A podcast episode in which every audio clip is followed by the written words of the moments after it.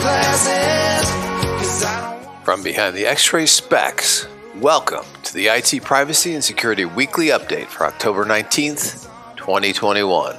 From new and innovative ways to introduce facial recognition to looking through walls, we have you covered. Or perhaps uncovered. We start our journey in subterranean Moscow, move on to a sweetie factory in Chicago, and then into your dentist's office. From there, AI leaves us spinning before we discover the top three locations for mining Bitcoin and a new competitor in the Texan insurance market. We end outside looking in. Without another moment's hesitation, let's unpack that old Ghostbusters gear, put on the X ray specs, and have our best adventure yet.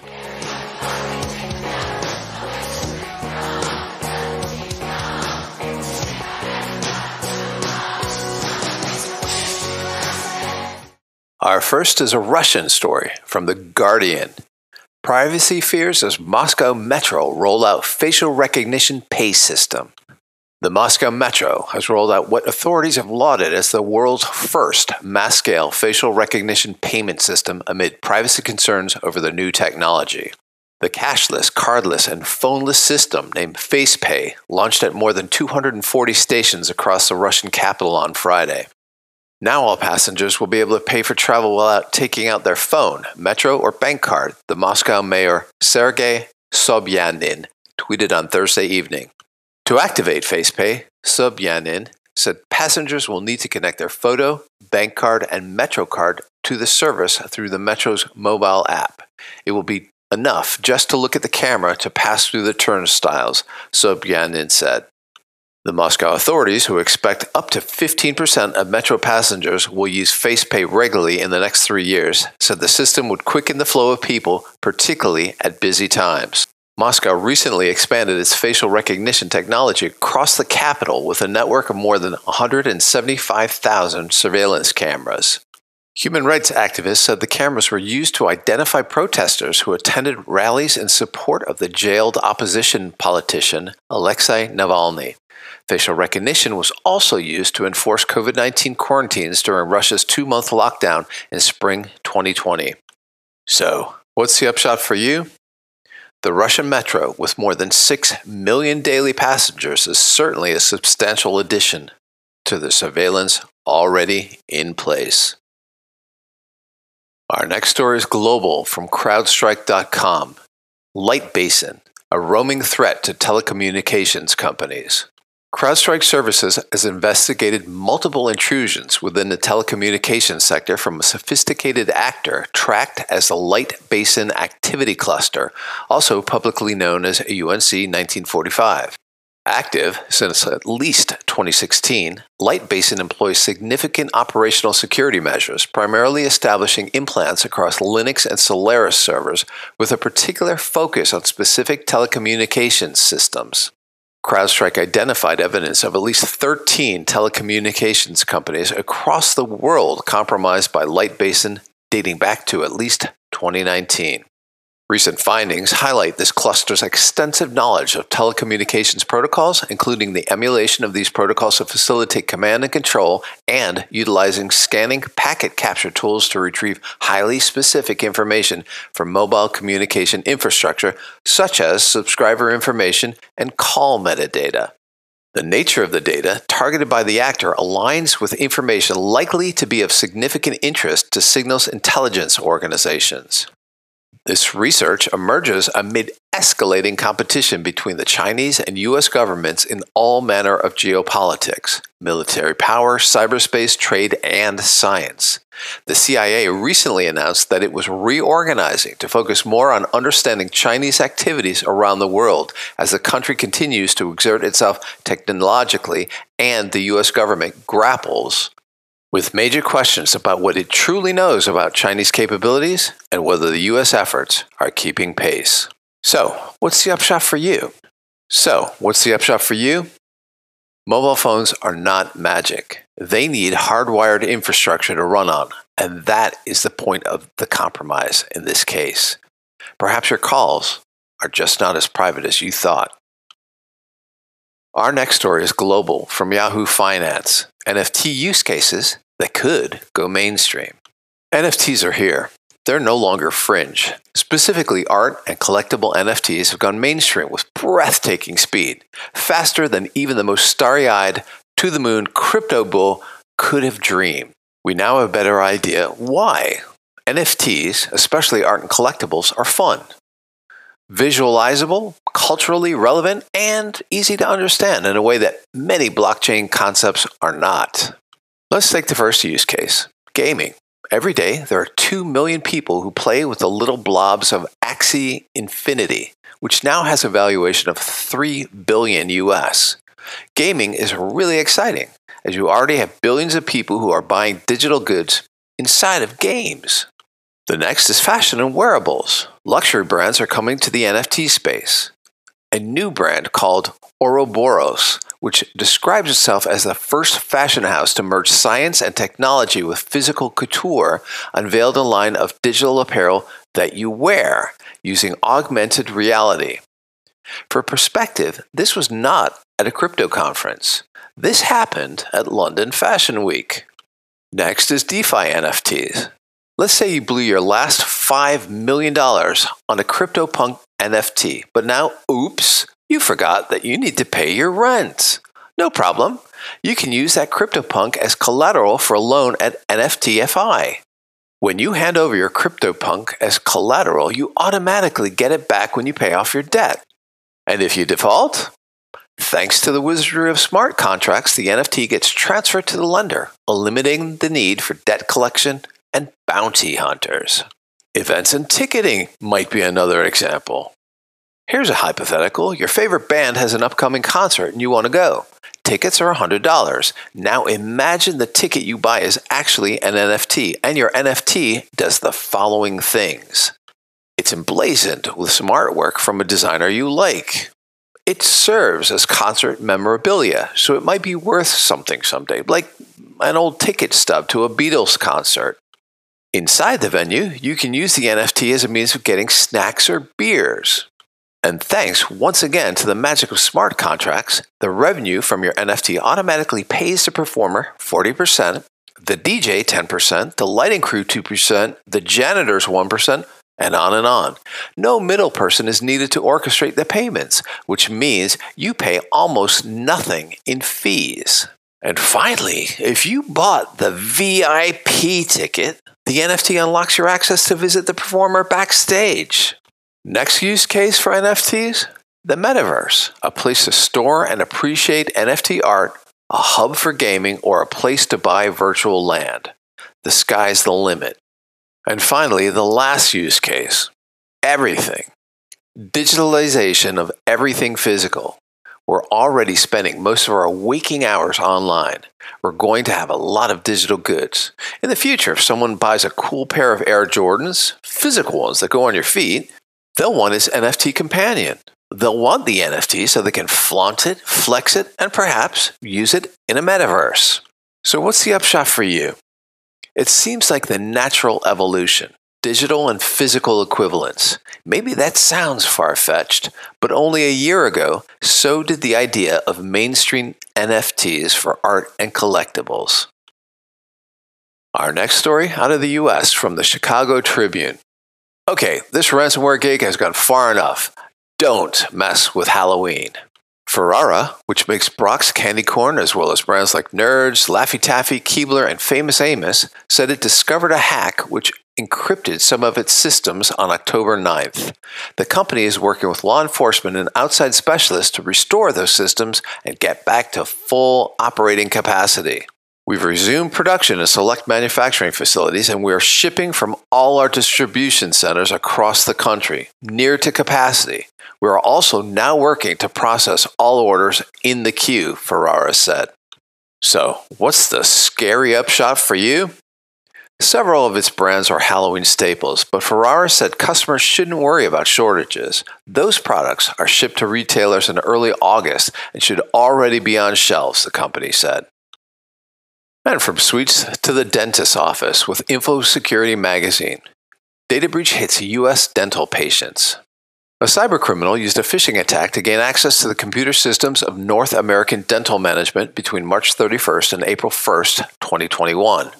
Following the security breach, PDA notified patients that an unauthorized individual may have accessed some of their protected health information, or PHI.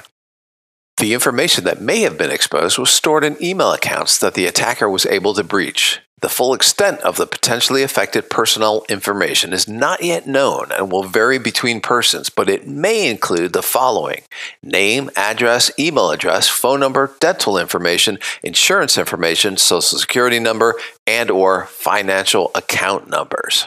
The breach was reported to the DHS's Office for Civil Rights as impacting 125,000 patients in Connecticut, Florida, Georgia, Illinois, Indiana, Massachusetts, Michigan, New York, Texas, and Tennessee. So, what's the upshot for you? Not a good day for those big bright smiles. Our next story out of the US from IEEE Spectrum. The Pentagon wants AI to predict events before they occur. During the 1980s, the KGB wanted to predict the start of nuclear war as much as six months to a full year in advance from a wide variety of indicators. For example, physical locations of U.S. nuclear warheads and monitored activities at American embassies and NATO, unplanned movement of senior officials, FEMA preparations, military exercises and alerts, scheduled weapons maintenance, leave policies for soldiers, visa approvals, travel information, and U.S. foreign intelligence activities. They even considered the removal of documents related to the American Revolution from public display as a potential indicator of war. Massive amounts of data were fed into a computer model to calculate and monitor the correlation of forces, including military, economy, and psychological factors to assign numbers and relative weights. The findings from Ryan contributed to Soviet paranoia about a pending U.S. nuclear attack in 1983 and nearly led their leaders to start a nuclear war. Though such an idea came long before its time, today's machine learning technologies are now capable of detecting subtle patterns in seemingly random data and could start making accurate predictions about adversaries in the near term. Amidst the wellspring of enthusiasm for AI enabled decision tools, U.S. defense leaders are hoping to deflect any concerns by insisting that their adoption be responsible. Humans will remain in the loop, and any systems that produce unintended consequences will be taken offline. In July 2021, the North American Aerospace Defense Command and the U.S. Northern Command conducted the third series of tests called the Global Information Dominance Experiments in collaboration with leaders from 11 combatant commands. The first and second series of the tests took place in December 2020 and March 2021, respectively. The tests were designed to occur in phases, each demonstrating the current capabilities of three interlinked AI enabled tools called Cosmos, Lattice, and Gaia. Together, these decision tools are supposed to anticipate what adversaries will do ahead of time, allowing U.S. military leaders to preempt the actions of adversaries before kinetic conflict arises and deny them any perceived benefits from taking any predicted actions. Such tools are particularly attractive to U.S. defense leaders as they prepare for compressed decision times in the future due to greater use of AI. These AI enabled platforms are expected to go beyond merely providing enhanced situational awareness and better early warning to offer U.S. military leaders what is considered the holy grail of operational planning, producing strategic warning of adversarial actions in the gray zone, that is, the competition phase prior to any irreversible moves having been made. Such an advancement would allow decision makers to formulate proactive options rather than the reactive ones of the past and enable much faster decisions. It's unclear whether any proactive actions taken in response to predicted adversarial behavior might be perceived by the other side as aggressive and end up catalyzing the war we sought to avoid in the first place. So, what's the upshot for you? Assembling a truly unbiased dataset designed to predict specific outcomes remains a major challenge, especially for life and death situations and in areas of sparse data availability, such as a nuclear conflict. What could possibly go wrong? From Wired, a global story. Facebook uses AI math to hide its hate speech problem. In public, Facebook seems to claim that it removes more than 90% of hate speech on its platform. But in private, internal communications, the company says the figure is only 3 to 5%. Facebook wants us to believe that almost all hate speech is taken down when in reality, almost all of it remains on the platform. We removed about 12 million pieces of content in groups for violating our policies on hate speech. 87% of which we found proactively. In nearly every quarterly transparency report, Facebook proclaims hate speech moderation percentages in the 80s and 90s like these. Yet, a leaked document from March 2021 says we may action as little as 3 to 5% of hate on Facebook. So, where is the truth? Let's look at the numbers. The 94% is the number that Facebook has publicly touted is the proactive rate, the number of hate speech items taken down that Facebook's AI detected, divided by the total number of hate speech items taken down. What matters is the amount of hate speech that is not removed from the platform. The best way to capture this is the number of hate speech takedowns divided by the total number of hate speech instances. This takedown rate measures how much hate speech on Facebook is actually taken down, and it's the number that Facebook tried to keep secret. According to internal documents, more than 95% of hate speech shared on Facebook remained in place. Zuckerberg boasted to Congress that Facebook took down 12 million pieces of hate speech in groups. But based on the leaked estimate, we now know that around 250 million pieces of hate speech were likely left up. Content moderation is an incredibly challenging problem, and we need to admit that AI is very far from the solution some suggest it is being. Quoting numbers from the relatively small quantity that AI effectively recognized is like putting a light bulb in a closet and saying it lights 97% of the room when the rest of the house is still in the dark. So, what's the upshot for you? Facebook did not technically lie or misstate the truth as a recent Haugen complaint alleges. It just gave an answer to a completely different question. And our next global story from the BBC News Mining where? The new Bitcoin top three and accompanying concerns. The CBECI, which is produced by the Cambridge Center for Alternative Finance, tracks the geographic distribution of computing power used for Bitcoin mining receiving data from a number of commercial Bitcoin mining pools. The latest data, which covers the four months to the end of August, suggests that most Bitcoin mining, 35.4%, is now US based, with Kazakhstan at 18.1% in second and Russia at 11% in third. The decline of China as a crypto mining powerhouse has been unexpected and rapid after the government put its ban in place. So, what's the upshot for you? More of a worry is the CO2 emissions and the electronic waste because the computers used become rapidly obsolete.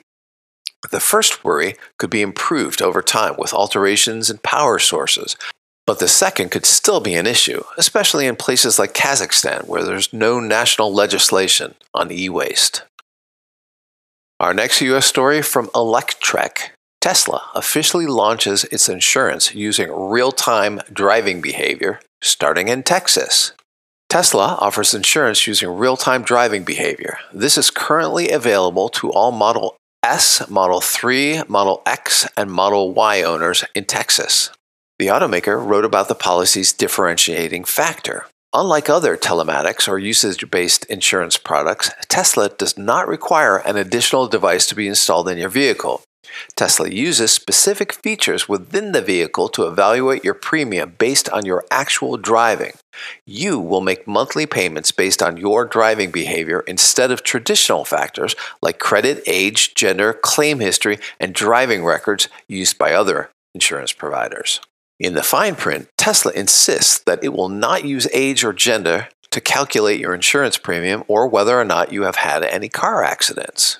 The automaker says that the safety score, which was first introduced for full self driving beta testers last month, will be the main factor, and it's made up of the following forward collision warnings per thousand miles, hard braking, aggressive turning, unsafe following distance, and forced autopilot disengagement. The automaker says that it expects those deemed average drivers by their safety score should save 20 to 40% on their premium compared to competitors, and those with the safest scores could save between 30 and 60%. So, what's the upshot for you? Well, everyone starts with a score of 90, and the premium fluctuates with the number of scoring events picked up or not. Sounds great, right?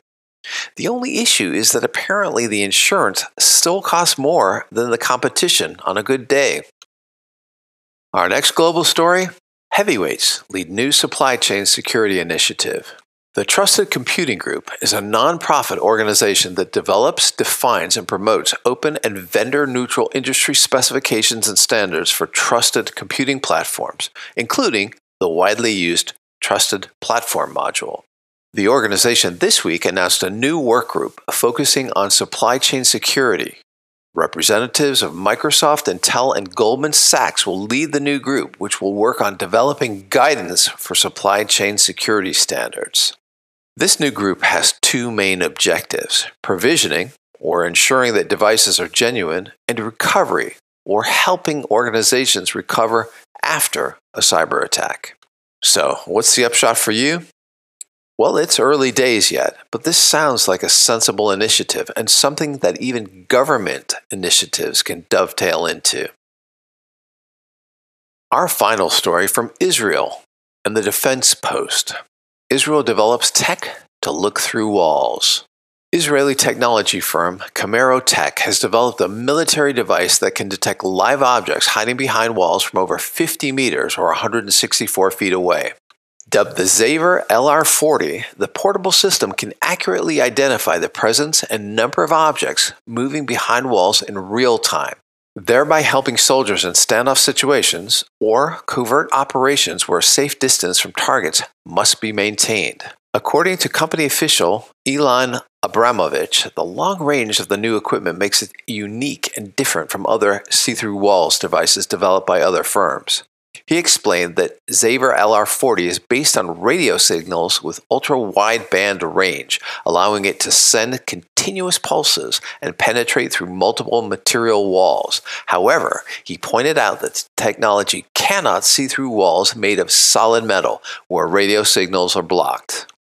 So, what's the upshot for you? Well, Abramovich did want to make the point that rebar and wire mesh will still let the signals through. And that's it for this week. Let's put those x ray specs away for now and get back to the clearly visible. Thanks for joining us. Stay kind, be safe, stay secure, and we will see you in a see through 7. It changes the energy in the room.